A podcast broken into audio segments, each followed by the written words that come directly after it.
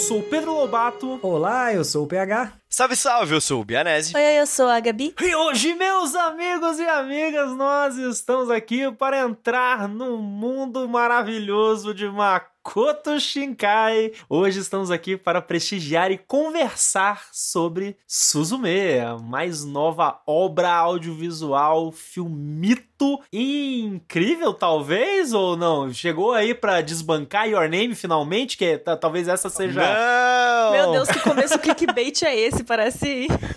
eu, tô, eu tô treinando o clickbait. Esse filme é horrível ou não? Eu respeito nossos ouvintes, então eu já disse que não, mas é bom, mas é bom. E o cara é sincero já no começo, entendeu? Ou seja, o clickbait foi pro caralho, Gabi. O que, que, que eu faço com isso? É isso, eu respeito todo mundo que tá ouvindo. Ele não colabora, ele não deixa Pois a é. pergunta no ar. Não, ele não deixou nem tu falar o nome Your Name, pra você ter uma noção. Eu não Sim. cheguei nem a falar. Mas Já tudo pensou bem, daí você ia falar qualquer outro Makoto Shinkai, tipo Garden of Words, tá ligado? of Words. Aí você falou, não.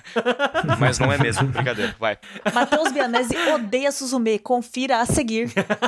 Aí eu gostei, boa. Viu só? A gente faz um gancho. Mas é isso, gente. Aí o filme recém-estreado, né, nos cinemas brasileiros, que tipo, é um negócio que anime em cinema é sempre algo a se comemorar, né? E todos nós aí pudemos prestigiar na estreia, né, na semana de estreia, e por isso resolvemos gravar, bater um papo e discutir sobre todas as nuances e detalhes sobre este filme aí, que estava sendo bastante aguardado por muita gente. E tivemos essa felicidade. Mas antes da gente começar o nosso programa, aquele nosso recadinho de sempre para você, nosso ouvinte querido e querida, que gosta do nosso podcast e quer nos ajudar, apenas e simplesmente espalhe a palavra do Animes Overdrive por aí. Porque chegar no ouvido de mais e mais pessoas é o nosso objetivo mais importante, né? É a coisa mais importante pra gente, para que a gente possa crescer a nossa comunidade, que a gente tem muito orgulho e se admira muito de tê-la conosco e vê-la crescendo dia após dia. E também outra coisa que você pode fazer para nos ajudar, né? Entrar lá no Spotify,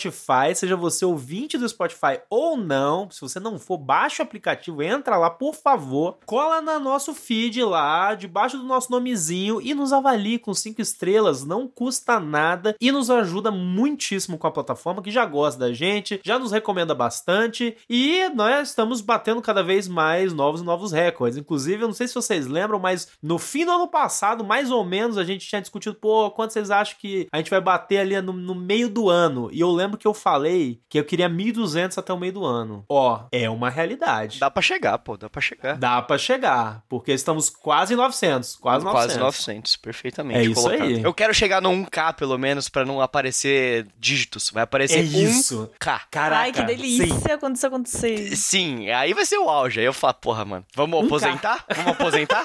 Acabou, né?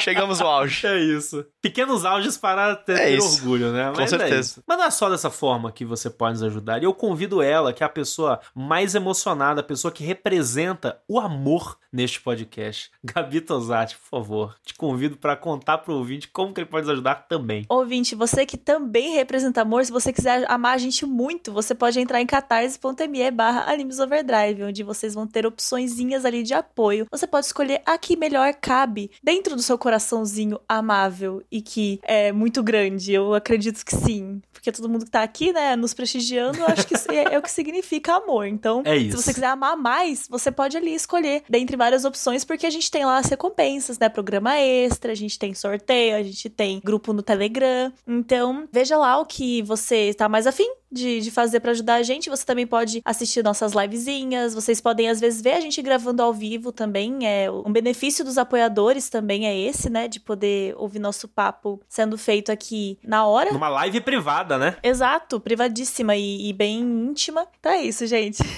Bom, gente, sem mais delongas, vamos começar o nosso podcast.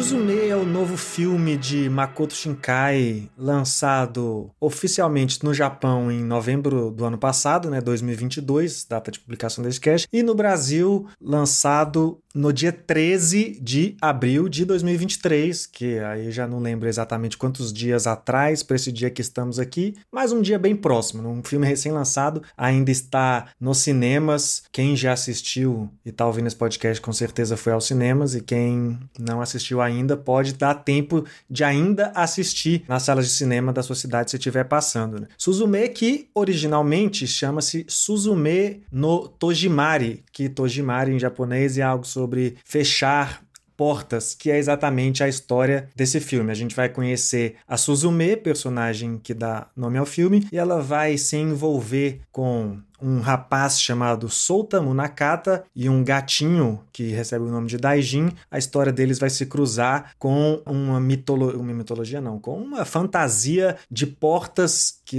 estão espalhadas aí pelo mundo e devem ser fechadas para não espalhar um mal maior. E o detalhe fundamental que eu esqueci de mencionar, né, que o grande amigo rapaz solta se transforma numa mini cadeira de três pernas. Bom, olha, eu já queria começar falando porque continuando na realidade o feeling da abertura, né? Porque eu acho que ver filmes do Makoto Shinkai desde Your Name traz uma expectativa agressivíssima em relação a, a, ao que vem do, do homem, né? Porque, assim, é indiscutível o que Your Name fez enquanto impacto de filme no Japão e no mundo, o sucesso que é como obra audiovisual e o fato é que colocou o patamar da expectativa lá em cima, né? Em alguns aspectos, isso até a gente conversando em off, a, no, no, nosso grupo e tudo mais, é doido porque é difícil não comparar os filmes do Shinkai nessa, é, desde Your Name, porque às vezes eu tenho a sensação de que o Shinkai ele tá tentando repetir algumas fórmulas que ele sabe que ele acerta, né? Que é um negócio que na realidade já está sendo desenvolvido já há muito mais tempo, que ele tem outros filmes antes de Your Name, né? O próprio Bianese mencionou no primeiro bloco o Garden of Words, que é um que eu, por exemplo, gosto muito e foi o primeiro dele que eu assisti, isso bem antes de Your Name. Mas o fato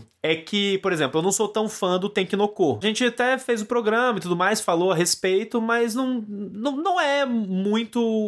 Não sou muito fã. Eu acho que não comprei tanto o, o Tempo com Você lá, né? Que é o nome em português. E o bom disso é que isso ajudou a diminuir as expectativas para Suzume. Porque eu penso já tava na, nessa vibe, né? Só que assim, enfim, o que eu queria dizer, resumidamente, é eu amei Suzume. Eu amei de verdade o filme, a experiência de ver o filme. E amei ainda mais o fato de, tipo, de sair da sala de cinema e ele ter me gerado certas curiosidades que a gente vai conversar aqui. A começar pelo fato de que ele é um filme que se originou da vontade do Makoto Shinkai em conversar e retratar o acidente natural que rolou no Japão em 2011, que teve um terremotos é, enormes lá por toda a costa do Japão, que geraram maremotos e esses maremotos, tipo, assolaram diversas regiões do país. É um incidente natural catastrófico que, inclusive, matou muito mais de 10 mil pessoas, sabe? Então, surgiu dessa vontade de falar sobre esse assunto e, ao mesmo tempo, de sentir que o Shinkai ele tá com esse filme querendo conversar sobre a relação que nós seres humanos temos com o passado e, ao mesmo tempo, também quer conversar sobre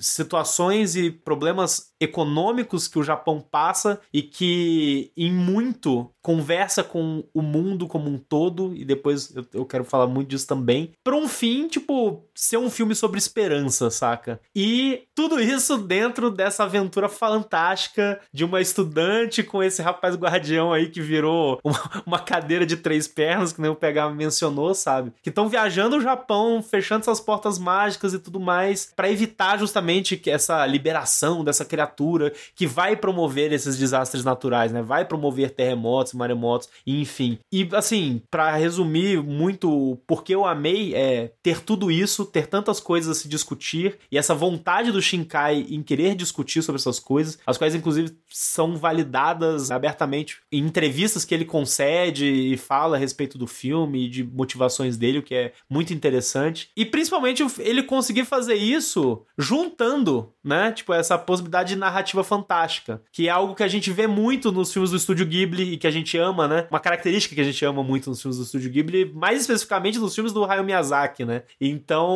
eu acho que esse filme faz isso muito bem aqui, mais especificamente. Então, em alguns pontos, eu acho que Suzume é muito interessante até melhor do que Your Name em alguns aspectos, mas em outros eu já acho que ele peca bastante e acaba diminuindo a relevância dele em comparação. Mas aí, ao longo do programa, a gente vai conversando sobre esses outros detalhes. Mas o resumo da ópera, para mim, é eu amei a experiência. É, eu também tenho sentimentos mistos em relação ao Shinkai e as obras dele. Com Suzume não foi tão diferente. Eu gosto bastante de que ele trouxe essa atualização pro filme que foi uma surpresa, né? Que é um, filme um pouco mais voltado pra fantasia. Que até então, óbvio, existiam elementos fantasiosos nos outros filmes dele, só que era sempre um pouquinho mais pé no chão, assim, sempre muito focado nos personagens, na relação deles, e aí isso vazava pro fantasioso, sabe? A partir dessa relação. E esse eu senti que é um pouco diferente, sabe? É tipo, a fantasia tá acontecendo e a relação dos personagens vai se desenvolvendo a partir desse mundo, dessa, desse contexto fantasioso,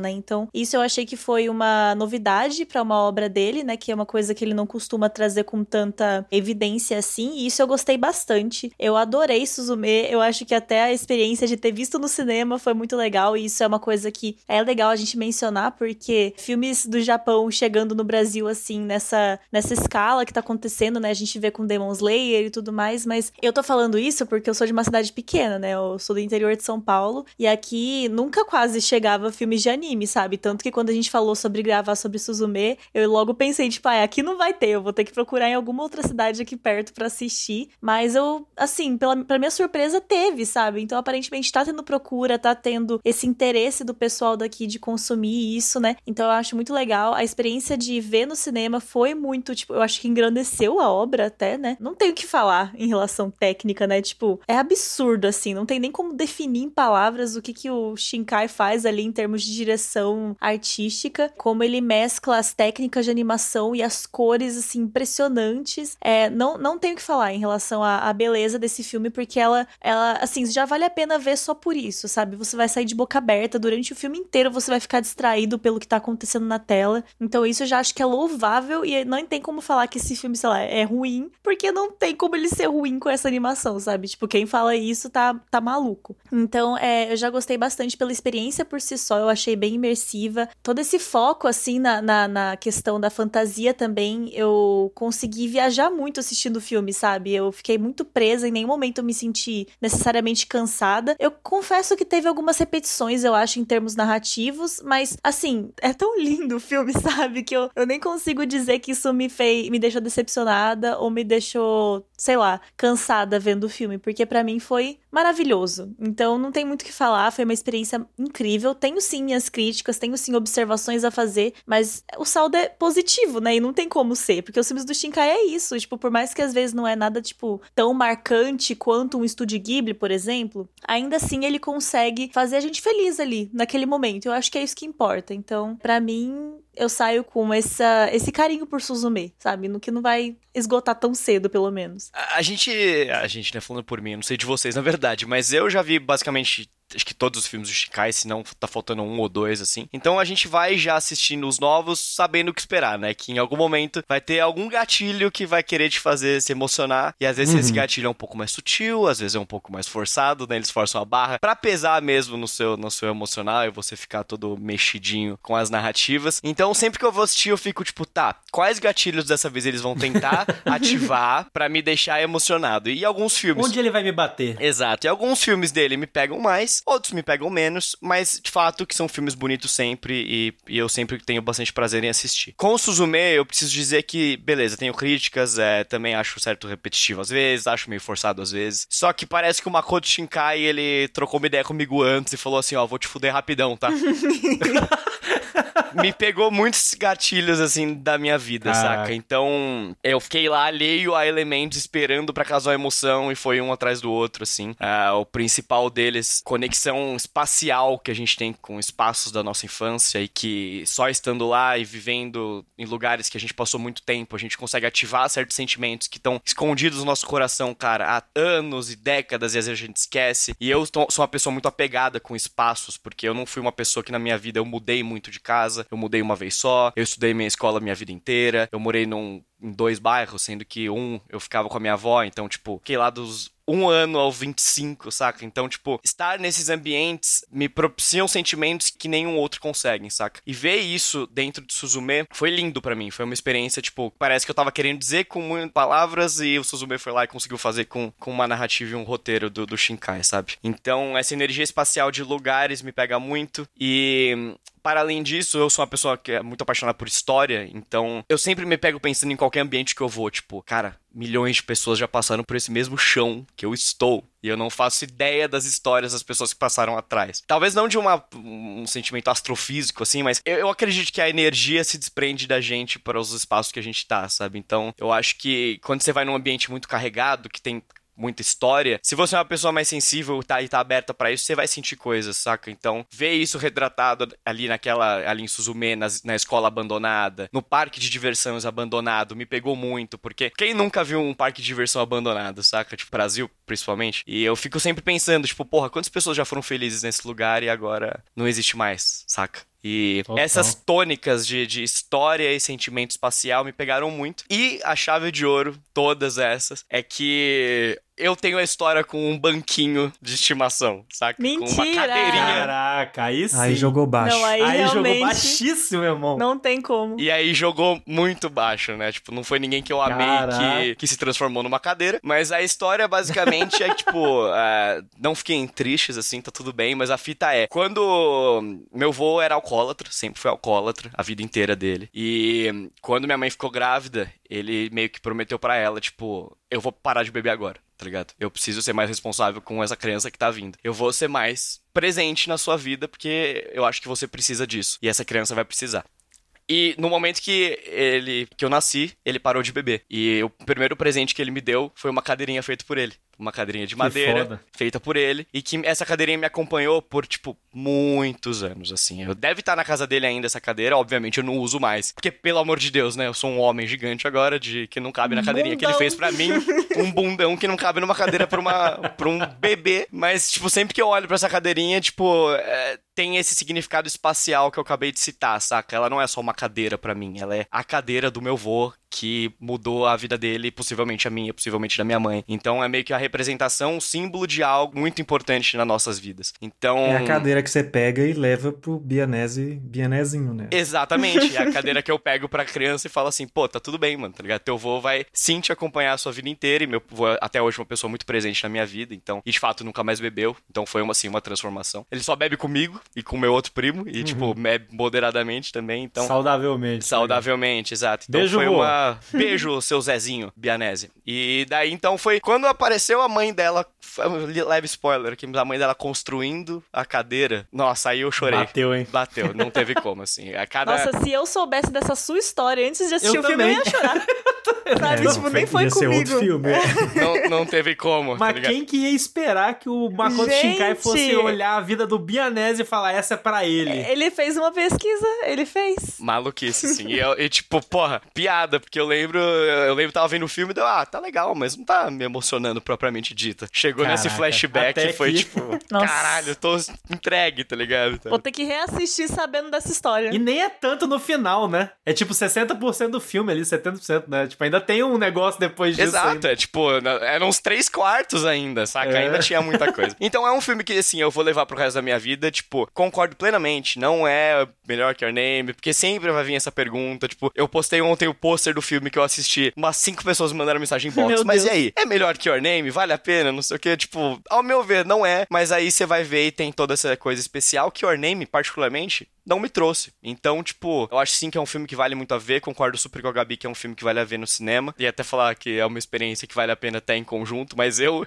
e o PH a gente viu basicamente sozinho na sessão. Não tinha mais ninguém, né? Eu fui em horários alternativos. Mas eu gostei bastante de Suzume, super vale assistir. Com certeza vou assistir. Tô empolgado para um próximo filme que o Makoto Shinkai vai querer fazer aí. Difícil falar depois de um desabafo pessoal do protagonista do filme, né? Eu acho bom você falar que na sua história de vida tem uma cadeira Não, de já três vou, pés. já vou, inclusive, eu já ia fazer um disclaimer antes da minha fala, de qualquer forma. Mas com a história do Bianese, eu tenho que fazer mais ainda, pra não parecer que eu tô cagando pra história do meu amigo aqui. Justo, justo. E também, assim, eu, eu concordo com muito do que vocês falaram, vamos falar mais aqui ao longo do filme, mas eu senti que vocês não mencionaram muito da decepção que esse filme me trouxe, assim. E para deixar bem claro do meu disclaimer, não significa que eu não goste do filme. Eu saio Uhum. achando que a mensagem é boa, a reflexão é boa, tem um ritmo bom, qualidade técnica inquestionável. Mas, assim, o Bianese até falou, né? A galera mandando mensagem, pô, é melhor que Your Name? Assim, um cara que chega no patamar que ele chegou com Your Name vai ser sempre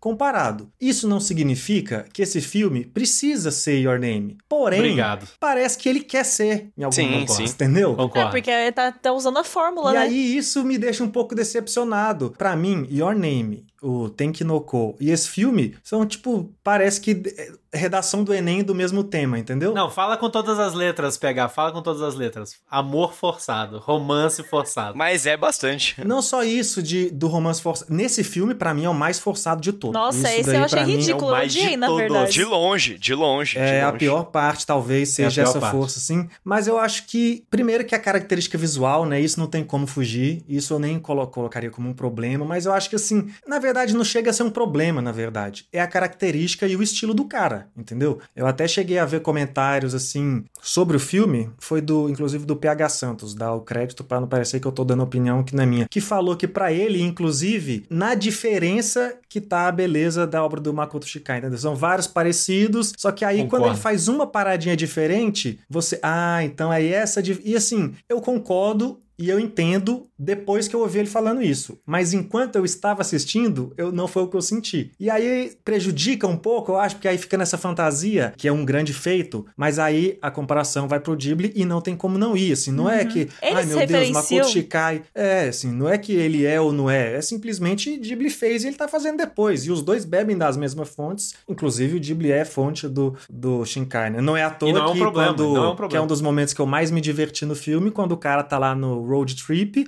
e toca a música do Kiki no rádio do cara, saca? Eu achei, pra mim, foi um dos momentos A mais... menina no metrô fala: Meu Deus, parece que eu tô em Whisper of the Heart, Exato. sabe? Sim.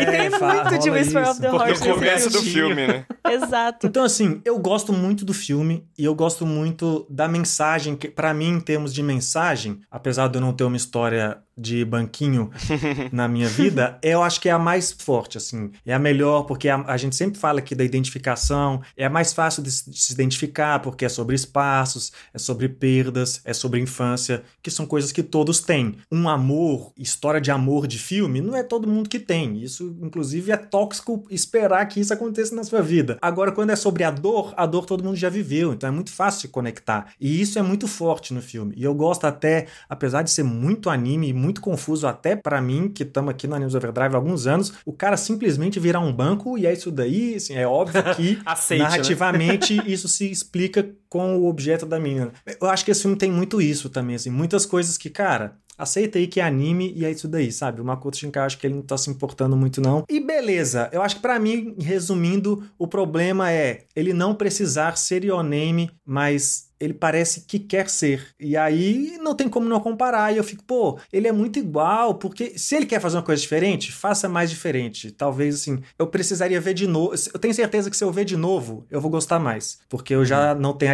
a expectativa do que ele vai fazer, né? Assim, eu sabendo que ele vai fazer igual, eu, beleza, é o estilo do cara, não espero diferente. Mas assim, só concluindo, eu achei bom, tá, gente? Foi só um parênteses, porque os três falaram bem demais. Alguém precisava falar mal o que eu tô pensando, porque eu vi que ninguém ia falar. É só pra começar o programa. A gente vai falar mal ainda. Porra, eu tenho várias críticas, na real. Uma das minhas principais críticas que me tirou um pouco em alguns momentos do filme é que, cara, eu não consegui tirar a imagem de, de, mim que o vermizão lá parece uma piroca veiuda enorme, cara. Nossa, mas aí é realmente. parece um tentáculo japonês pra, Meu pra Deus, putaria, mano. velho. Você não vai falar que não parece? Um A bagulho cabeça cre- necrosada do E vai Bianese. crescendo ainda, tá ligado? Pô, pelo amor de Deus, mano. Não pode ser só eu, velho. Inclusive, você falando isso, cara, a minha namorada, no meio do filme, no cinema, ela vira pra mim e fala baixinho: Eu não tô conseguindo, eu vejo esse negócio, eu vejo uma piroca. Eu fiquei. "Shh." Não estraga o momento. Mas é, é uma piroca gigantesca, velho. Mano, como assim? Eu não consegui ver, hein? E olha que a minha cabeça às vezes faz umas coisas. Cara, não tem como. Mas, ó, mas eu vou falar um negócio. Eu gosto muito do comentário do PH, de uma forma geral. Inclusive, assim, a gente falou muito bem, caramba. Mas eu, eu também tô, tô aguardando o ponto. Mas, assim, pra mim é muito simples. Eu, eu, concordo com o que o PH diz no quesito a sensação dele querer ser Your, Na Your Name em alguns aspectos. E para mim, isso converge muito no ponto do romance, que a Gabi mesmo já falou aqui, a gente gente falou meio que por cima, que aqui meio que não compramos. Porque quando a gente olha pro Your Name, o Your Name ele é uma história sobre amor, né? Uhum. Ele, esse é o tema central do, do Your Name. E Aqui nesse filme, o que eu gosto desse filme, tudo que ele me chama atenção e que ele me manteve investido do filme inteiro, da duração do filme inteiro, não era uma história sobre amor, era uma história muito maior do que isso em outros aspectos. Como eu sobre disse no começo, né? sobre encerramento, sobre passado, os amigos que fazemos pelo caminho. amigos fazendo pelo caminho, tanto que o problema é justamente querer colocar o relacionamento dos nossos protagonistas ali dentro da caixinha do amor romântico. E eu acho que esse é o momento que ele peca, que é justamente, cara, abandona isso de vez em quando, porque eu acho que vale a pena explorar outras formas de amor. Novamente, eu vejo aquele, os nossos dois protagonistas como amigos, sabe? Como um, um amor, não deixa de ser amor, é amor, e é tão forte quanto o amor romântico, só que amor de amizade, não um amor de, ah, eu vou te esperar pro futuro e vamos ficar juntos, tá ligado? Nossa. Não é isso. Não, é porque, cara, tipo, é um negócio que acontece, sabe? O, o que eles passam juntos é muito maior do que, sei lá, tipo, o que a gente passa com nossos amigos e, tipo, olha o amor que a gente sente pelos nossos amigos só da gente estar tá vivendo experiência junto com eles, sabe? Então, tipo, mesmo que seja pouco tempo, eles sentirem um amor gigantesco um pelo outro só por estarem fazendo Perfeito, tudo aquilo isso. junto, é super compreensível. E querer sacrificar pelo outro, etc. Exato, só que para mim foi pegando, durante o filme eu fui me sentindo irritada em relação a isso, porque a gente conhece o Shinkai, é isso que é o problema, entendeu? Porque a gente sabia que ele ia querer dar essa, essa repetida de fórmula, porque ele sabe que é o que funciona nos, nos filmes dele, pelo menos nos, nos antigos. Mas eu confesso que eu não sabia, eu confesso que o filme me engana. Que isso? Nossa, para mim não, não me enganou. Desde o começo ela ficava tipo, ai, nossa, solta. Ele aparece mó gostosão já, né? É, então Todo ela olha pra ele, fica toda apaixonadinha, e beleza, eu entendo, pode ser uma personagem, tipo, acontece menina menininhas se apaixonarem por caras mais velhos. Isso não é Sim, um problema. Perfeito. Mas é. eu pensei assim, mano, ele vai dar um jeito de forçar esse, esse romance eventualmente. E não, e não errei, sabe? Tipo, aconteceu mesmo. Então essa foi a parte que mais me irritou. E aí eu fico me perguntando mesmo, tipo, eu fico meio confusa com, em relação a isso que o PH trouxe, que eu concordo muito com ele. Mas ao mesmo tempo eu fico confusa, porque parece que o Shinkai ele quer criar um estilo dele, assim, de filme. Mas eu não entendo direito, tipo, o que, que, é esse estilo e se esse estilo tá funcionando mesmo, porque eu acho que o estilo que ele tá querendo trazer é mais em relação à narrativa. E esses personagens que, sei lá, só, sei lá, viram um negócio muito fantasioso e se apaixonam no fim. Parece que é essa formulinha que ele quer criar. Mas numa história como essa não coube, sabe? Parece que não, não deu certo essa, essa fórmula que ele trouxe. Então eu gostaria muito que fosse só fantasia, só essa jornada incrível entre esses dois personagens e, tipo, tirasse isso do caminho, porque eu acho que até caberia mais pra gente trazer um aprofundamento maior sobre os personagens personagens, porque isso foi uma coisa que também depois a gente pode discutir mais profundamente, mas para mim faltou um pouco até de construir mais assim a personagem da Suzume. Tipo, eu acho ela uma personagem boa, mas eu acho que às vezes tipo ele podia ter dado pílulas de tipo do backstory dela e de coisa que aconteceu com ela, porque em alguns momentos eu achei que ficou meio solto. Mas concordo muito com tudo isso que, que vocês estão falando, sabe? Porque isso que me tirou mais assim. O tempo todo eu ficava, ai, mano, certeza que ele vai tentar forçar esse romance entre uma colegial e um universitário. tipo, não tem como a gente gente concordar com isso, sabe? Já começa meio estranho, daí a história também não colabora muito, então não sei. Mas a sua dúvida é interessante, Gabi, porque assim, até eu mencionei antes sobre diversas entrevistas que ele tem dado sobre Suzume e falado sobre os aspectos de motivação dele com o filme, sobre mensagens, sabe? Sobre as coisas que ele quer discutir. E a parte que mais me pega no filme e que foi validado lendo essas entrevistas é justamente que ele não está falando sobre o romance. Ele em nenhum uhum. momento ele tá, tipo, dando destaque a isso, sabe? Então, nessa hora eu quase sinto como se o elemento romancezinho no filme é papo de produtor, tá ligado? Sei lá, o produtor chegou pra ele na história e falou: não, não, não, mas peraí, tem que. É, o Your Name lá, o sucesso foi no pá do romance. Bota aí. Bota Enfim, aí. É isso. Pode botar, pode botar. Eu realmente tenho essa sensação, não vou passar pano pro Marco Shinkai, né? Whatever, mas tipo, eu tenho essa sensação porque justamente pelas coisas que ele tem falado e as coisas que eu senti vendo o filme e vendo a história do que o Bianese eh, trouxe aqui, saca, na experiência dele. E para mim, esse é o ponto principal da parada, porque quando a gente fala dessa questão que o Bianese mencionou, sabe, sobre a relação que a gente tem com espaços e com o passado e sobre esse fechamento de algumas questões, cara, esse é um dos pontos centrais do filme, um dos pontos centrais do filme, e esse é o ponto que eleva o filme como obra porque ele é um ponto universal. Porque em diversos outros aspectos, ele tá falando sobre Japão, ele tá conversando com a população japonesa. Mas nesse aqui, nesse ponto aqui, ele tá conversando com o mundo inteiro. É uma discussão muito uni universal e, e ela é validada durante o filme, sabe? Pelas coisas que ele mostra, pela cena do final, depois a gente pode falar de mais spoiler mais é, explicitamente, quando ela conversa com ela mesma, sabe? Que é aquele momento que ela dá a cadeirinha e tudo mais, sabe? Aquilo é muito forte são sentimentos muito intensos que eu acho que validam esse lado do filme como algo muito bem feito e muito bem criado e desenvolvido por ele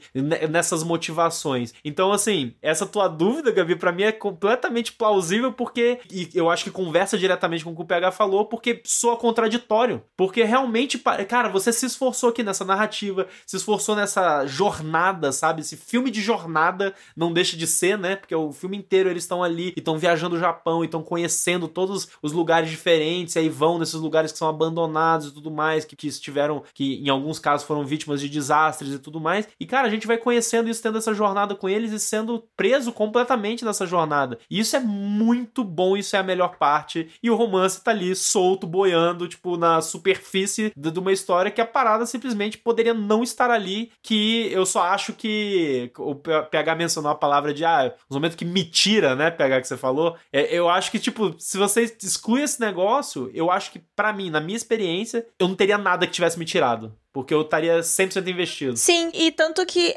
essas cenas que você mencionou sobre o que torna a obra engrandecedora, para mim até perderam um pouco do impacto que elas podiam ter, sabe? Tipo, essa cena dela conversando com ela mesma. Eu não senti tanto na hora, sabe? Porque eu acho que eu tava confusa com o que, que o filme exatamente queria me passar na maior parte do tempo. Tipo, tinha vezes que eles focavam muito nisso, tinha vezes que não. Aí parecia que era o foco, mas ao mesmo tempo não. Então eu ficava, tipo, não consegui sentir muito assim, sabe? Porque eu tava tentando entender. Eu não sei se foi, tipo, culpa da minha cabeça também também. Mas, tipo, rolou essa confusão em mim, sabe? Do que, que ele quer exatamente me trazer uhum. como foco aqui. Porque, sei lá, tipo, no grosso, no macro, vamos dizer assim, ele queria trazer os, essa questão dos desastres, né, que você falou. Mas no micro parecia que não necessariamente. Parecia que, tipo, uhum. o que ela tava vivendo com o cara e o que ela tava criando com ele era o foco. E aí que me tirava, porque, tipo, podia muito bem mostrar mais, tipo, o que ela tava aprendendo com essa jornada, o que, que ela tava levando para ela com isso, dela descobrir sobre esses lugares, ela descobrir sobre as pessoas que habitavam esses lugares, sabe? Uhum. E aí, quando, tipo, focava mais nela, na Suzume, né, pessoalmente, né?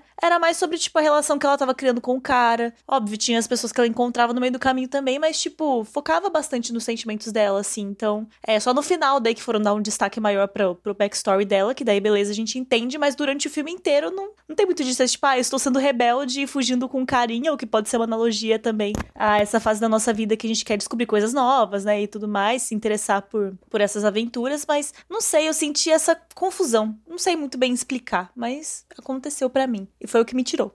Até fazendo uma referência aqui com um negócio que me conecta muito. Eu gosto demais desses, dessas histórias sobre jornadas, porque não deixa de ser uma jornada de autoconhecimento que ela tem, né? E de uma certa forma, de outras pessoas também estão tendo jornadas de autoconhecimento junto dela. Tem um filme brasileiro de 2012 com Wagner Moura, que eu já queria, inclusive, fica de recomendação aí pro ouvinte, chama A Busca. Tropa de Elite. Caralho, não. a busca, gente, a busca. Eu nem sei se esse negócio, onde que isso aí dá, dá pra assistir e tudo mais. Eu sei que eu amo demais esse filme porque ele é um filme sobre um pai que o filho, ele. O filho dele foge de casa e, e basicamente o que o filho dele quer é encontrar o avô dele, tipo, que ele não vê há muito tempo. E aí o filho passa por uma jornada, assim, tipo, no Brasil, até chegar na casa do avô dele, que fica, sei lá, em outro estado, tipo, a cavalo, cruzando balsa, a porra toda, e o pai tá indo atrás dele. E nessa do pai atrás dele, que é o pai dele é o Wagner Moura, o Wagner Moura ele está vivendo as coisas do caminho da jornada que o filho dele tá passando e essa jornada tá mudando ele, sabe? É um bom e, filme. E, cara, é um filme fantástico e eu confesso que assistindo Suzume eu fui lembrando dele porque aqueles momentos dela, tipo, ah, pegou carona com a mulher, aí comeram no McDonald's, aí do nada ela tá trabalhando pra mulher, sabe, cuidando dos filhos dela, e aí do nada ela tá trabalhando lá no, no barzinho que é um karaokê. Bar de hostess, né? Pois é, e assim, e são coisas que estão 100% fora do controle dela, mas ela tá se permitindo, né, tipo, e porque, beleza, eu tomei a decisão de sair de casa e partir nessa jornada com esse cara cadeira e o caramba 4, e ela tá se permitindo isso, até porque ela tá perdida. E ela estando perdida, ela também quer se encontrar de alguma forma. E ela não sabe como. E eu acho que isso conversa um aspecto de vida no geral e conversa com todo mundo em algum aspecto, porque eu acho que todo mundo em algum momento tem essa sensação de tipo, tá, e aí? O que, que é da minha vida daqui para frente? Ou o que, que é? O que, que eu tenho que fazer? Qual que é o meu propósito, né? Porque a gente é criado meio que com essa noção de que as pessoas têm um propósito, de que a vida não é sobre só viver a vida, né? Então eu, eu acho isso muito impactante. É, eu acho que é, aí é onde a mensagem do filme tá, quando o guardião da parada, e acaba que a protagonista também, tá ali procurando portas, né? Que é a metáfora, parece que você tá Perfeito. falando aí de um possível propósito, de um caminho. A porta é, o, é o primeiro passo do, da construção de um caminho, né? E ali começa, mas e aí o mistério maior está é o cara que precisa procurar as portas nem sabe onde a porta tá. Como é que você vai abrir uma porta você nem sabe onde ela tá? Mas aí, e, e o filme eu acho que ele ainda vai além. É, eu puxei essa, essa comparação pelo, porque é o que você estava falando. Uma das primeiras coisas que o, que o Solta fala para Suzume, quando ele tá explicando o que, que ele faz, que ele é o guardião, ele fala, né, assim, eu fecho portas abertas para que o desastre não se espalhe. A gente estava falando agora de portas procurar portas, né? Só que aqui a gente está falando de portas se fechando porque é a conexão que se faz com todo esse background aí do Japão, que ele, eu acho que é fundamental para compreender esse filme, assim. Você entende por que a narrativa é feita dessa forma, sabe? Por que, que é um monstro que só uma pessoa vê, por que, que toda hora treme, e por que, que todo mundo que assiste, pensando no público japonês, obviamente, assiste esse filme, vai se conectar facilmente com a parada, mesmo sem ter um grande background, porque a gente tá falando, né? O background da menina vai acontecer só lá no final a conexão entre eles, a explicação de onde sai esse verme, do que está acontecendo. O filme não se preocupa muito em,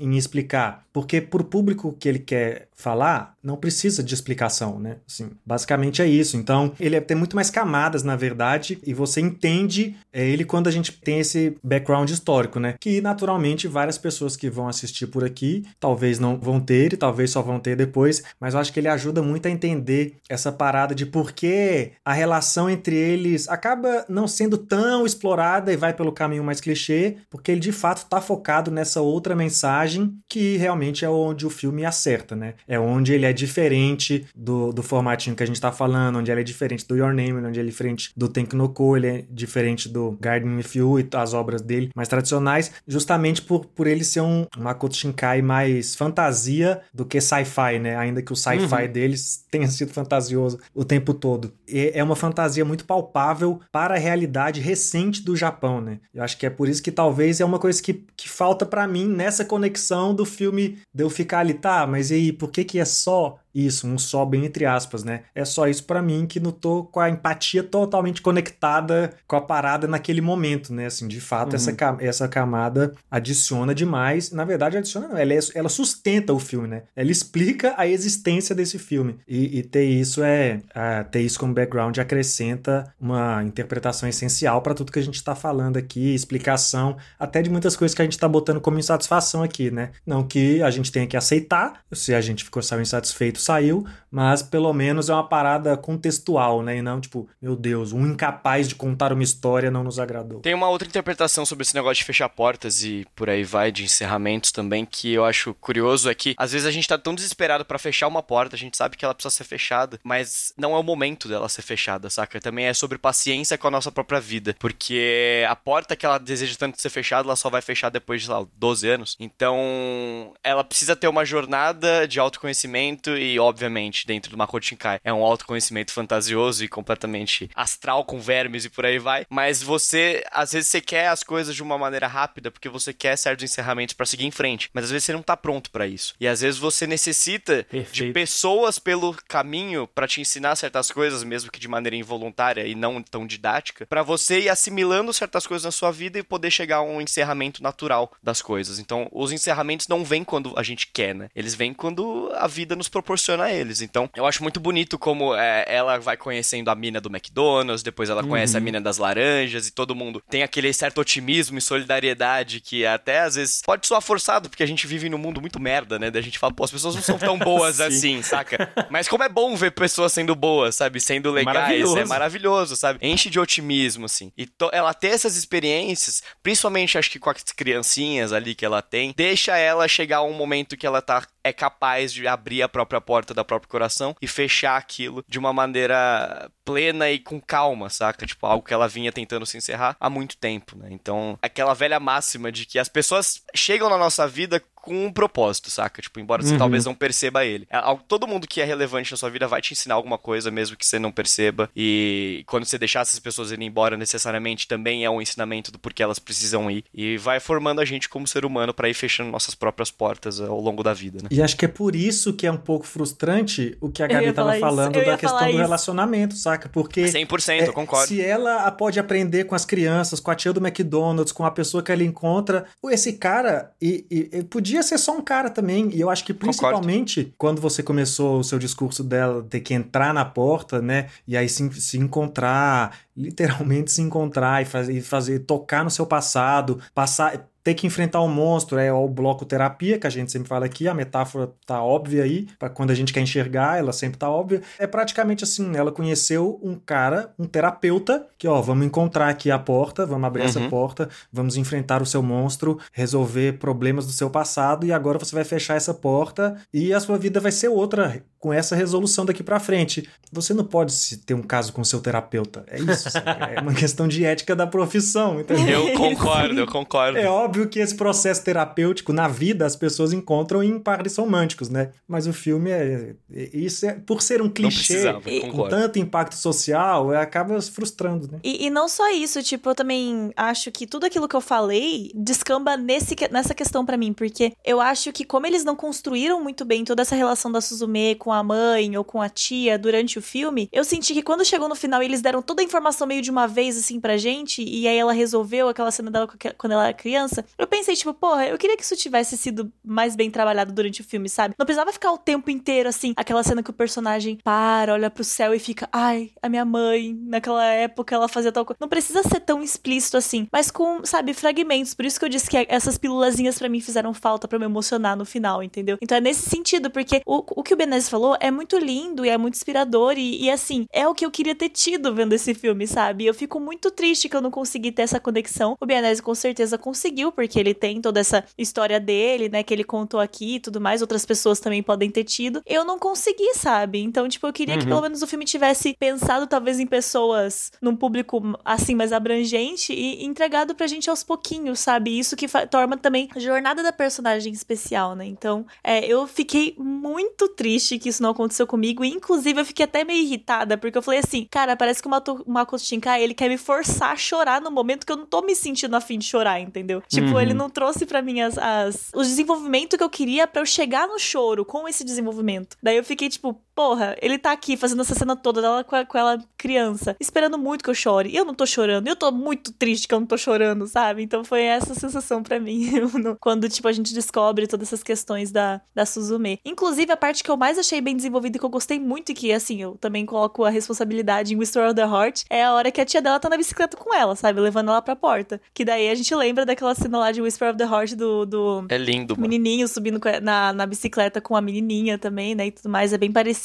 E essa cena foi o que eu mais cheguei perto de chorar, assim, porque a relação com a tia, tipo, por mais que não seja tão explícita, a gente consegue, tipo, entender bem, né? E aí eu. Essa foi a parte que eu mais, mais me tocou, assim. Agora, o resto, fico triste que não, não chegou nesse, nesse ponto. A parte maravilhosa para mim da interpretação do Bianese sobre a questão do fechar de portas. E eu concordo demais com a sua visão sobre isso, porque eu meio que senti isso no decurso do filme, saca? Mas a parte mais maravilhosa disso é que, novamente citando o próprio Makoto Shinkai, uma lembrança de que esse filme foi produzido na época do Covid. E ele foi perguntado explicitamente por que fechar portas, por que essa representação visual fantasiosa dessa magia que tá fechando portas. E aí ele tava conectando com a época do Covid. Ele explicitamente disse que na época, a questão da incerteza do Covid e tudo mais, o Japão ia ser sede da, dos Jogos Olímpicos né? E isso gerou uma insegurança muito grande no povo japonês. Aí a, a fala que ele diz é que a sensação de, de abrir novas portas para algo que você não sabe, um, algo desconhecido que vem de fora, nesse caso se referindo ao Covid, né? Tipo, essa insegurança em relação ao Covid, sem você entender ou, ou ter um, um, fechamento com, com as coisas que estão atrás de você, é, é o que pegou a população japonesa e ele e a população, como uma forma geral, se sentiu dessa forma. E por conta disso, a sensação é que não era tempo para abrir novas portas sem primeiro refletir sobre o que veio antes de nós, sabe? E por mais que nesse caso, na explicação dele, seja tão explícito e conectado com esse sentimento que ele teve com o Covid, ainda assim é um sentimento que está conectado justamente com a interpretação que foi explicitada pelo Bianese, saca? De uma forma muito mais universal e muito mais abrangente, que é o que no fim das contas é o que eu defendo quando o filme acerta, quando a narrativa acerta. Porque para você ver, tipo, o cara tava querendo conversar sobre um micro sentimento de um negócio, só que isso se conecta com outros sentimentos que são maiores porque eles têm o mesmo cerne, né? Então, e isso é muito interessante. Inclusive, já até mencionando, porque aqui essa é uma parte que, novamente, né? Ele tá falando com o Japão de uma certa forma, né? Com a realidade japonesa. E um dos aspectos do filme que é muito explorado é justamente uma conversa que o Shinkai quer ter em relação à sociedade japonesa, pelo fato que esse fato notório todo mundo sabe, que existe um sério problema no Japão relacionado à inversão da pirâmide etária. A população japonesa está envelhecida, está envelhecendo cada vez mais, a população jovem diminuindo drasticamente, né? Movimento esse, inclusive, que é um movimento comum e que vai acontecer no mundo inteiro, já está acontecendo na maioria dos lugares do mundo, e no Brasil a pirâmide já está invertendo também. Soma-se a isso, obviamente, né? Tipo, ao fato de que é um país que tem uma história de diversos incidentes naturais e tudo mais. Existe uma situação no Japão que é o do imenso número de casas abandonadas no Japão, que eles têm um termo para isso, chama akia, que significa casa vazia japonês. Estatísticas dizem que em 2023 chegou-se ao número de 10 milhões de casas vazias no Japão. Nossa senhora. É, isso é uma, uma estatística real, é um problema e é um problema que está atrelado a questões de naturais, está atrelado à gentrificação de espaços urbanos, excessiva especulação imobiliária, que é um negócio que é recorrente em todas as sociedades capitalistas contemporâneas. Inclusive, vocês podem procurar na, no YouTube, gente, em relação a esse assunto. Nova York tem um problemas seríssimos com relação a isso, não é só tipo o Japão. Brasil está caminhando para o mesmo tipo de problema em alguns aspectos, mas o fato é, ele quer conversar sobre isso, sabe? Tipo, e ele quer mostrar isso dentro desse espectro interessantíssimo que é o Japão, de ser um país milenar e é um país cujos cenários estão sempre convivendo nessas dicotomias, sabe? São cidades inteiras que estão vazias, ao mesmo tempo de ser um país que é, tipo, ultra tecnológico, moderno e urbano, e é, coisas, tipo, místicas e antigas em cenários modernos, e sabe, tipo, toda essa mistura, toda essa discussão sobre a sociedade japonesa que eu, como eu disse, né, conversa também com o lado, lugar onde o mundo está caminhando de uma certa forma, sabe? Também é uma tentativa de. Eu tô com a palavra em inglês aqui, awareness, de noção. Alerta. Alertar? É, de alertar exatamente a, a, população, fazendo isso um ponto de vista artístico. E aí, novamente, aqui eu vou dar um. Novamente, vou exaltar o Makoto Shinkai como artista, porque ele está efetivamente criando arte para conversar com a sociedade, sabe? Para gerar alguma reflexão de alguma forma, como a gente já falou, sabe? Tem esses aspectos pessoais que conversam conosco, que são universais, mas também tem esses aspectos socioeconômicos, urbanos, que são japoneses e ele quer conversar com a sociedade japonesa. Tanto que ele mesmo falou que essa questão do, do acidente natural de 2011, que tá retratado no filme, é meio que uma, uma marca no Japão, tipo, eles não querem que isso seja conversado, sabe? É um trauma pro, pro país, mas ele quer usar isso para discutir sobre coisas importantes. E eu acho que é louvável termos artistas que não têm vergonha ou medo ou receio de querer se posicionar e querer usar a própria arte como uma, uma ferramenta de transformação e reflexão, sabe? E a gente critica muito o Japão em diversos aspectos, né? Por ser um país conservador, né? E a gente sempre fala disso quando é cabível aqui no podcast, quando a gente tá conversando sobre alguns animes e forma de retratar e tudo mais, porque o Japão é um país conservador mesmo, sabe? E ele está vivendo, na realidade, os problemas. Um país negacionista de, também, né?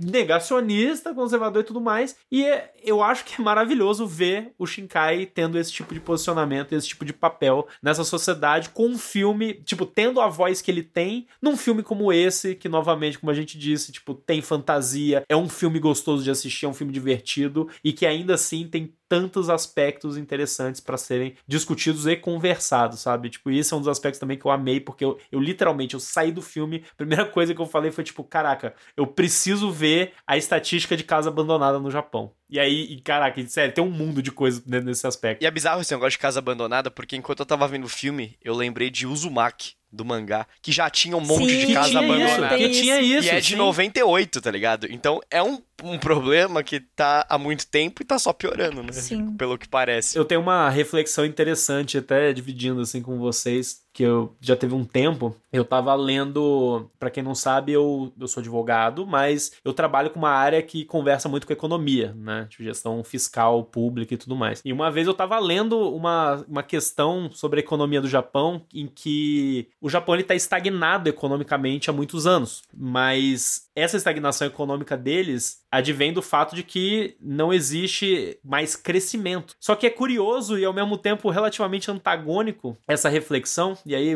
eventuais economistas aí vão estar vão tá ouvindo a gente, podem inclusive depois vamos conversar sobre isso. É interessante a visão de um país que está desesperado e preocupado com avanço econômico, porém eles chegaram numa relação de, de pleno emprego. Tipo, a população tá praticamente toda empregada, a população tá praticamente toda tendo acessos a bens, serviços e tudo mais. Eles praticamente vivem a noção teórica que a gente tem de bem-estar social, saca? E mesmo assim, é um problema porque o país não cresce. E aí é engraçado e, como eu disse, né, uma conversa muito sobre economia e teórica, enfim. E eu tenho certeza que os economistas têm muito mais agregar nessa conversa do que eu, mas aqui, obviamente, eu não tô me prezando a querer ter uma discussão acadêmica sobre economia, e mais, na realidade, uma questão de reflexão, né? Porque eu acho que conversa com o filme, eu acho que conversa com as reflexões que estão sendo feitas, que é tipo, beleza, qual é o tipo de evolução que se quer ter como sociedade, sabe? O que, que é desenvolvimento econômico dentro da sociedade, da forma como ela está? O que, é, o que, que é desenvolvimento econômico numa sociedade em que a gente tem 10 milhões de casas abandonadas, regiões inteiras que estão, tipo, simplesmente sem uma pessoa que está morando ou produzindo alguma coisa, sabe? Ou, no, minimamente tornando aquele lugar vivo. Isso é muito interessante, sabe? Tipo, eu acho é muito curioso a gente se questionar sobre isso e discutir como sociedade. E pra gente ver como ser otaku também traz cultura, às vezes, sobre esse negócio do bichão lá, do verme que vocês mencionaram, né? Mano, uma, é, uma curiosidade da hora é que eu lembrei disso porque em Dragon Ball GT aparece um cara que chama Zunama. Não sei se vocês vão lembrar disso. Que ele é tipo um peixe bagre, assim, que ele aterroriza uma vilazinha lá, que daí ele, acho que o, o Trunks e a... É Videl? Não lembro quem que é agora. Ai, esqueci já quem que é. Videl, Pode Videl, crer, Videl. lembrei quem é o esse cara. Trunks, a Videl e o, e o Goku, eles vão nessa vila. Não, no Dragon Ball GT é a Pan. Dragon Ball A GT. Pan, é, Videl, desculpa, a isso. Pan, meu isso. Deus, é verdade. Enfim. Videl é a mãe da Pan. Isso, confundi. Mas eles vão nessa vila e aí ele, tá, ele fala, tipo, ah, porque se vocês não fizerem o que eu quero, eu vou tre- fazer tremer a terra. E aí eu lembro que depois disso eu falei, mano, será que, tipo, não é uma figura mitológica, um negócio assim? E Zunama é tipo um anacro... Como que chama? Como você... Um anagrama, né? É tipo um anagrama pra Namazu, que é um, um... Como se fosse uma figura mitológica de um bagre mesmo, que ele fica embaixo da terra e quando ele treme, tipo, acontecem terremotos, sabe? Daí eu lembrei muito desse, desse personagem aí, né? Dessa lenda japonesa, quando eu tava vendo o filme, que eu falei, tipo, nossa, é, é bem parecido, né? Porque, tipo, ele tá embaixo da terra e quando ele sai, ele faz, tipo, catástrofes acontecerem, né? E é a mesma coisa, só que daí eles usaram uma figura diferente, né? Eles usaram um verme ao invés do, do bagre. Só uma curiosidade aí que eu lembrei na hora, Não, não, não. por não. causa do Dragon Ball GT, mano. Eu diria mais, você tá de parabéns pro nível de otaquice que Cê essa viu? referência foi. Porra, trouxe Por causa curiosidade de Dragon Ball GT. Pra vocês- GT, irmão. Oitavo episódio de um personagem secundário. Parabéns, viu? Que nojo. Ai, não. de nada. que nojo. Eu não tenho nenhum orgulho de você.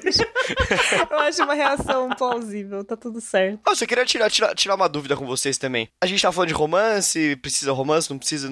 Mas vocês sentiram uma certa tensão sexual entre a tia dela Sim. e do amigo? Com certeza, amigo. Pô, Ué. total, Pra que caralho, isso, né? irmão. Só que daí eu Serizal fiquei- ali botou um sonzinho. O Serizawa meteu o sonsaço e foi, né? Ele embarcou forte na, na tia ali, Que né? personagem, né, bicho? Eu queria que acontecesse, mano, porque assim, fazer romance entre professor universitário e adolescente pode, agora fazer romance entre a tia dela e um, e um menino que tá na universidade não pode, então. Pô, e a tia dela já tava querendo um cara. Já tinha sido mencionado. Não, ele tem uns 18 anos, a tia tem uns 40. É, ela fala que ela tava solteirona, mano. Porra, mas, porra. Tem o fato que tem uns 20 anos de diferença ali, talvez. Mas, mas, pô, Não importa, o cara já é maior Só de uma idade. aventura, só uma road trip ali também. Só não umazinha, precisa. né? Ali que Umazinha. pode, caralho. Não agora, adolescente com, com Um com vermezinho ali. Ninguém quer falar. Mas esse cara, inclusive. O cara tá prestando concurso público já para arrumar emprego. É, não é então. uma Já, questão já, de já. Tá tudo infância certo. mais. Inclusive, Serizal, honestamente, é o, o rusbando Forte, desse, tá? desse filme. Pô, ele me ganhou na playlist, viu? Vou falar. Quem que é esse solta, mano? Foda-se o solta. O Serizal é muito superior. Não, o Serizawa é muito mais legal, cara. Muito superior, Nossa, eu velho. queria uma road trip com ele. A gente ia ficar cantando o caminho inteiro, ia ser maravilhoso. Pô, e o cara tem um conversível pica, tá? Nossa, mano. muito foda. Usado, As, usado. as melhores cenas foram, foram com eles, eu achei, assim. de, de me divertir, pelo menos. E Já que a gente tá falando de coadjuvantes também, a gente passou o podcast inteiro e não falou do Daijin, que é simplesmente o, É o gataço lá. o, ga- é, o, O gatinho, que é, pô, eu Gato achei safado. muito lindinho ele quando ele apareceu. Muito fofo, mano. Mas já apareceu, já falei, beleza, que o Bay chegou. Eu- exatamente. Que o beijo. Que o Bay, Pois exato. É, mesma Gato relação. filha da puta, né? Mas não, ele era bonzinho. É, então ele era, mas no fim não era, era só uma Eu grande dor muito da bem. terapia. É, o filme nem se importa muito É. em explicar, ah, você não era mal, você queria nos ajudar. É, beleza, a gente aceita e vamos que vamos. É isso. Tem o outro gato que chega também e fica, o que que tá acontecendo? Ah, o gato em preto, né? Verdade. Não, e, e esse É. gato chega e toca o terror da tia, né, mano? Faz a tia falar uns terror. bagulho lá, nada a ver. Essa cena me deixou confusa, mas depois eu fiquei pensando sobre ela, porque parece que ele possuiu ela, só que na realidade não é isso. É tipo, a, a presença dele faz ela, tipo, Sim. soltar os sentimentos, tá ligado? É, tanto é que depois eu também fiquei um pouco confuso, mas quando ela pede desculpa, eu falei, ué, mas por que que ela tá pedindo desculpa? Eu achei que nem era ela que tava falando, é, mas é, eu acho que é por aí mesmo, assim. Ele influenciou o chakra do local. Tem até o momento que pergunta quem é você, daí ela fala, sai da Jin, que é o nome do outro gato, né?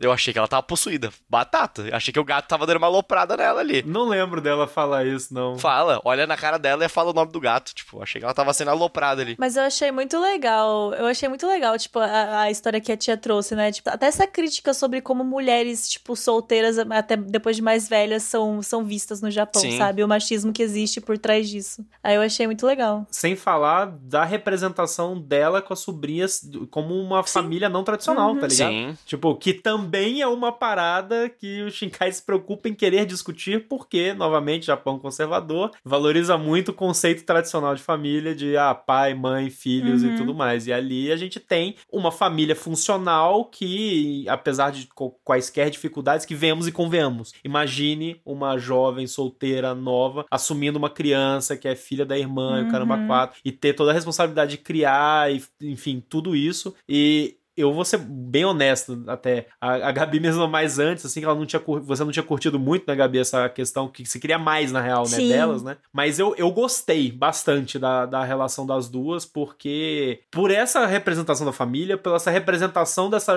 dela ser uma mulher adulta, solteira, né, que querendo ou não, você percebe o quanto ela, ela sente uma pressão, né, em relação a isso, inclusive ela, uma obrigação. Uma obrigação em ter que fazer, em ter que assumir. Uhum. Né? E, ao mesmo tempo, uma representação dela como a juventude adulta que perdeu a esperança, sabe? Eu acho que a gente aqui, né, a gente tá caminhando para uma idade que cada vez mais eu acho que a gente pode se tornar ou vai conhecer pessoas que se enquadram nessa categoria de adultos que assumem posturas cada vez mais conservadoras simplesmente porque tem uma dificuldade de reconhecer o, o que é novo e também de estar tá perdido dentro da sua própria descoberta e ver que o tempo tá passando, tá ligado? Esse amargor, é tipo, é, é o jovem adulto amargo que tá, uhum. tipo, virando um conservador. Eu acho que essa representação, e, a, e ela sendo quebrada disso, inclusive com a ajuda do gato, o gato que a princípio era um filho da puta do demônio aí, que é justamente ela, tipo, desabafando 100% dos sentimentos negativos mais profundos que ela tinha em relação à criação com a sobrinha. E não significa que, ela mesma fala, né? Não significa que, eu, eu achei essa fala incrível, porque ela não tentou chegar na sobrinha e falar, ah não, eu não, eu não... Eu não sinto Sim. isso. Eu não tenho aquilo. Ela falou: eu não sou só aquilo. Sim. Cara, e eu achei Sim. isso de um detalhe, assim. Não, isso é muito importante. E ela chega a falar que ela é aquilo também, mas está longe de ser a prioridade, tá ligado? Tipo, Perfeito, é isso. Não é sobre isso. E é isso que eu acho mais legal, sabe? Tipo, como trabalharam essa relação. Eu achei essa uma das partes mais legais, assim. Dela mostrar essa fragilidade ao mesmo tempo que o, o filme inteiro ela passa correndo atrás da sobrinha, sabe? Se ela não amasse a menina, se ela não sentisse esse apreço, ela nem é estaria isso, se preocupando. É tipo, pra ela seria ótimo que a menina sumisse. É, mas a gente vê que, tipo. E, e, o sentimento continua existindo, porque não é fácil, mas uhum. tá, tipo, tem como as duas coisas coexistirem, né? Essas dificuldades existirem, ao mesmo tempo que as partes boas também existem. Então, a relação entre as pessoas é isso, né? Entre todo mundo. A gente vai sofrer enquanto a gente se relacionar. Então, essa é uma das partes mais bonitas para mim, essa relação da tia com ela. Dito isso, antes da gente encerrar, eu queria fazer uma pergunta para vocês, na real. Pergunta pra gente ou perguntinha da enquete do Spotify? Então tá bom. A gente pode abrir pro pessoal, mas enfim, eu primeiro quero saber de vocês. É tipo, depois de tudo que a gente conversou sobre Suzume e de tudo que a gente falou lá no começo sobre comparação e tudo mais, sobre as dúvidas que se gera sobre o que ele quer fazer, no que vocês acham de verdade que o Shinkai é bom? Visual, dirigir visual eu posso cravar que sim, é, é sim. Tecnicamente ele é impecável. Não tem como, como refutar essa, essa questão. Cara, mas assim, agora falando, pegando a obra a obra geral dele, principalmente a partir de Your Name, que é quando ele é o Makoto Shinkai que explode a bolha, eu acho que é nessa mescla, e aqui talvez é onde isso fica mais evidente, onde fica mais evidente, essa mescla da fantasia, dessa história fantástica que a gente já conhecia, por exemplo, do estúdio Ghibli, que popularizou isso para o ocidente na forma de, de longa animado japonês,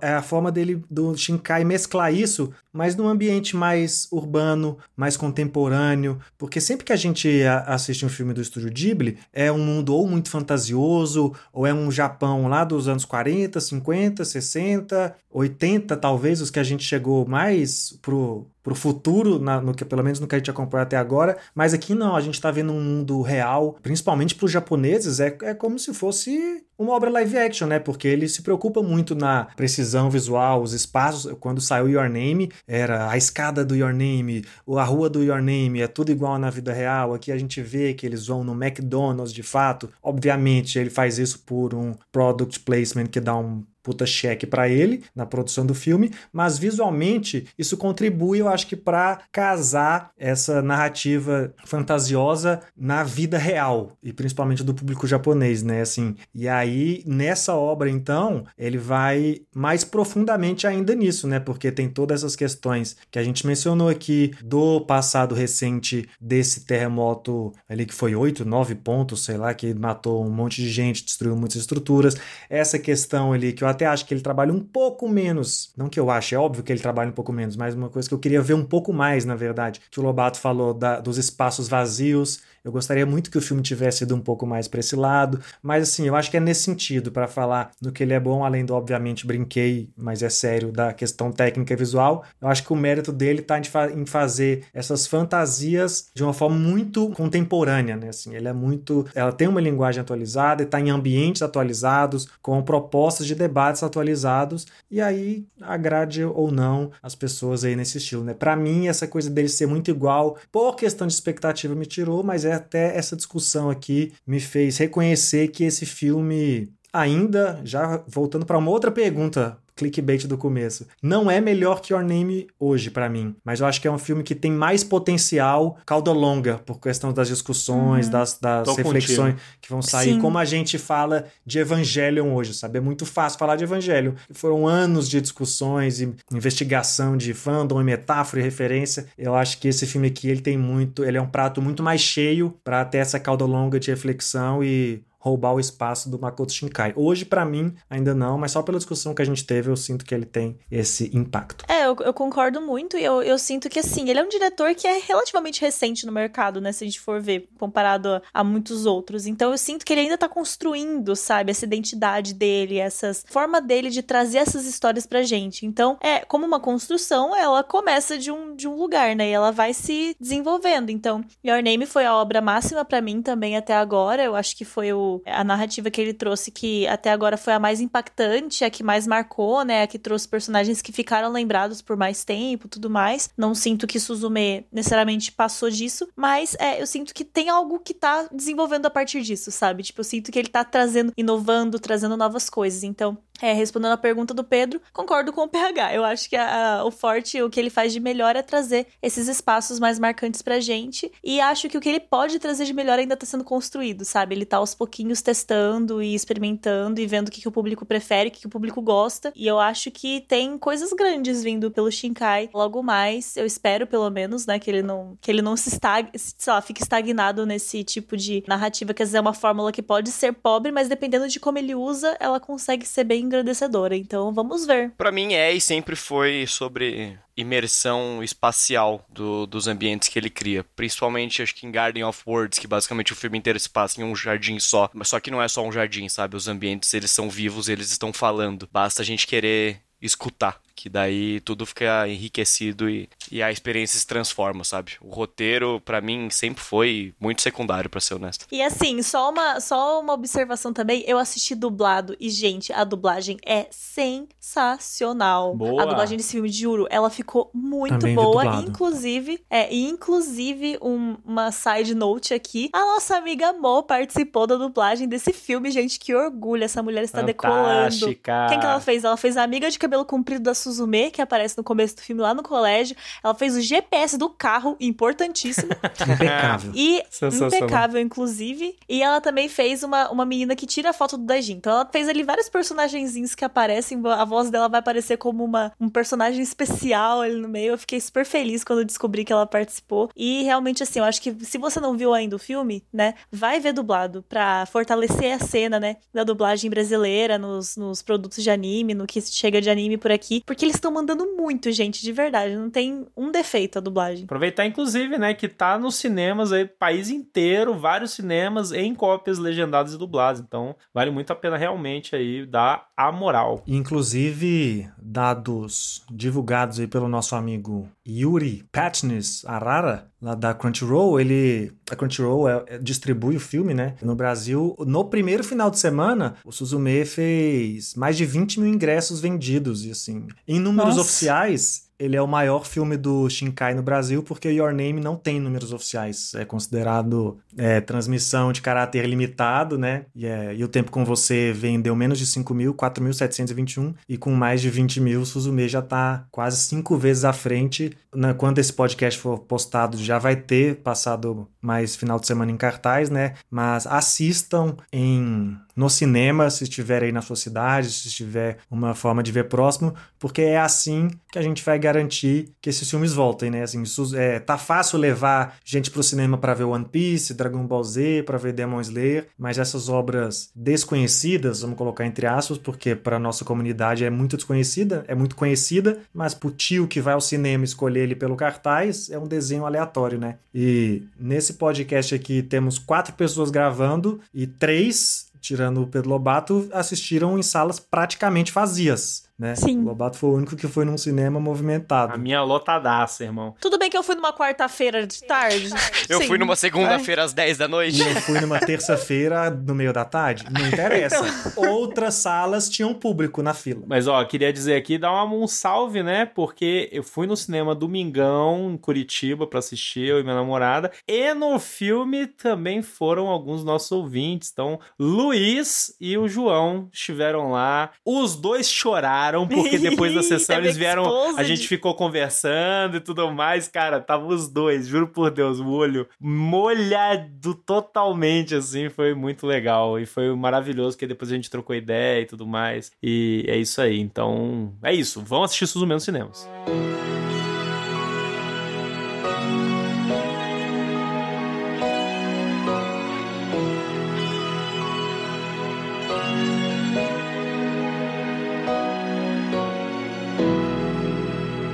Gente, vamos chegando então ao final de mais um podcast Suzume. O papo rendeu bastante. Eu estava muito empolgado para conversar sobre isso. Muito feliz de da gente ter tido a oportunidade de ver no cinema, ver que tá tendo muitas cópias por aí, a oportunidade da galera prestigiar, Shinkaizão da vez. É... E é isso, né, gente? A gente espera que vocês tenham gostado do nosso programa, né? Vamos conversar a respeito. Queremos saber as impressões de vocês também em relação ao filme, caso você tenha assistido. E é isso, né? Mas antes da gente gente encerrar o nosso programa, vamos para os nossos jabás de sempre. Meu jabá hoje é vocês procurarem os podcasts do Animes Overdrive, em que a gente já falou de Your Name e O Tempo com Você. Caso você esteja ouvindo a gente falar do Makoto Shinkai pela primeira vez aqui, pode voltar lá, que a gente já fez sobre esses outros dois filmes dele. Ah, qual é o número, PH? Eu também não sei, mas você está no Spotify, você digita aí o nome do, do anime na busca do nosso podcast que você vai abrir para avaliar, que você ainda não avaliou, você aproveita e já ouve esses dois programas aí também, a gente fala desse cara. O meu jabá também é do Animes Overdrive, vocês vão entrar lá agora no nosso Instagram e ver o Rios, que nós publicamos lá, com o kit, press kit que a gente recebeu de Suzume. Vão lá, dá uma olhadinha, deixa um comentário, dá uma curtida, ajuda nós, compartilha, para eles mandarem mais coisa pra gente e a gente continuar fazendo mais conteúdo para vocês. Bom, gente, o meu jabá sou eu mesma, Gabi Tosati. Tô tentando ser um pouquinho mais frequente nas minhas redes sociais, então, por favor, vai lá, deixa um likezinho, um comentáriozinho, vai me agradar muito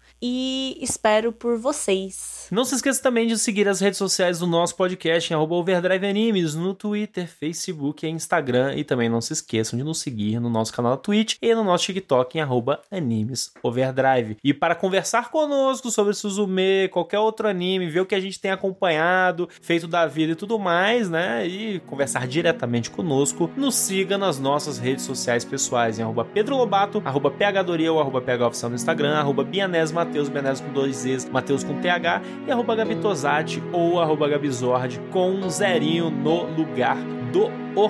Bora lá, segue a gente, vamos conversar e vamos ser felizes. Muito obrigado pela sua audiência e até o próximo episódio.